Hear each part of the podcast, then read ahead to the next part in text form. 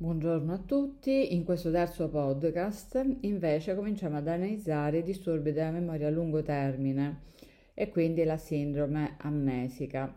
La sindrome amnesica è caratterizzata da un grave deficit nell'apprendimento di nuove informazioni, questa è l'amnesia anterograda, e da un disturbo più o meno accentuato del, nella rievocazione delle informazioni acquisite prima dell'evento patologico.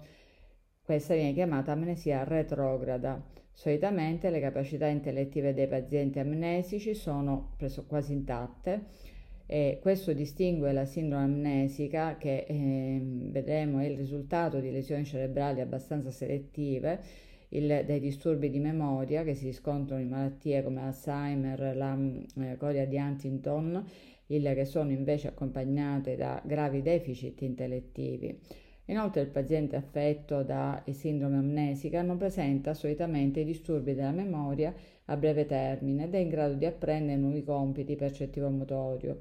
È anche possibile dimostrare in particolari situazioni un apprendimento implicito del materiale presentato attraverso il metodo di priming. Infine, nella, seconda, nella sindrome amnesica non si riscontrano disturbi della memoria semantica. Andiamole ad analizzare, il, valutiamo l'eziologia dell'amnesia e le considerazioni anatomiche che si fanno da un punto di vista medico. L'amnesia si scontra dopo lesioni, in genere bilaterali, ad una eh, delle seguenti strutture cerebrali, il diencefalo, soprattutto i nuclei dorso-mediali, anteriore del talamo e i nuclei mammillari, e la parte mediale dei lobi temporali, cioè l'ippocampo, il giro ippocampale, l'amigdala e le regioni frontobasali. Sono diverse quindi le lesioni che possono causare l'insorgenza della sindrome amnesica e, e analizziamo l'amnesia dovuta a episodi ischemici o ipossici. Le ischemie e le ipossie cerebrali sono spesso responsabili dell'instaurarsi di un quadro tipico dell'amnesia.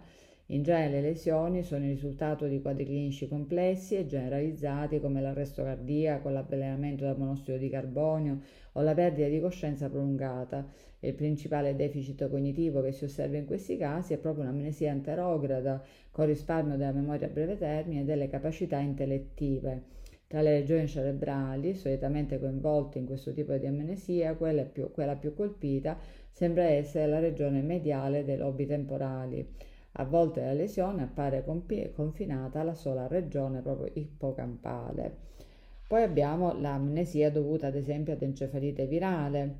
L'encefalite, questa è determinata dal virus dell'herpes herpes simplex ed è risp- responsabile dell'insorgenza di gravi forme di, amnesie, di amnesia, nelle quali la lesione può estendersi a diverse strutture implicate nei meccanismi di memoria, cioè lobi temporali mediali, alla corteccia orbitofrontale, all'area del cingolo, alle regioni frontobasali.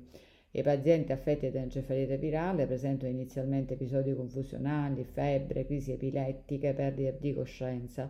Dopo questa sintomatologia che caratterizza naturalmente la fase acuta della malattia, si evidenzia un quadro neuropsicologico che eh, in genere è caratterizzato dalla comparsa di una grave amnesia anterograda e una eh, amnesia retrograda che si estende per un lungo periodo di tempo prima della lesione.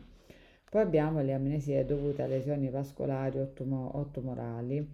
Le lesioni vascolari o i tumori delle regioni diencefaliche e dei lobi temporali possono determinare amnesia. Si scontra amnesia anche in seguito a rottura di aneurismi dell'arteria cerebrale posteriore oppure dell'arteria comunicante anteriore. Ora vi saluto, vi do appuntamento alla prossima martedì por, per analizzare un altro tipo di patologia che dà sempre il, eh, diciamo, lesioni della memoria a lungo termine. Grazie e arrivederci a tutti.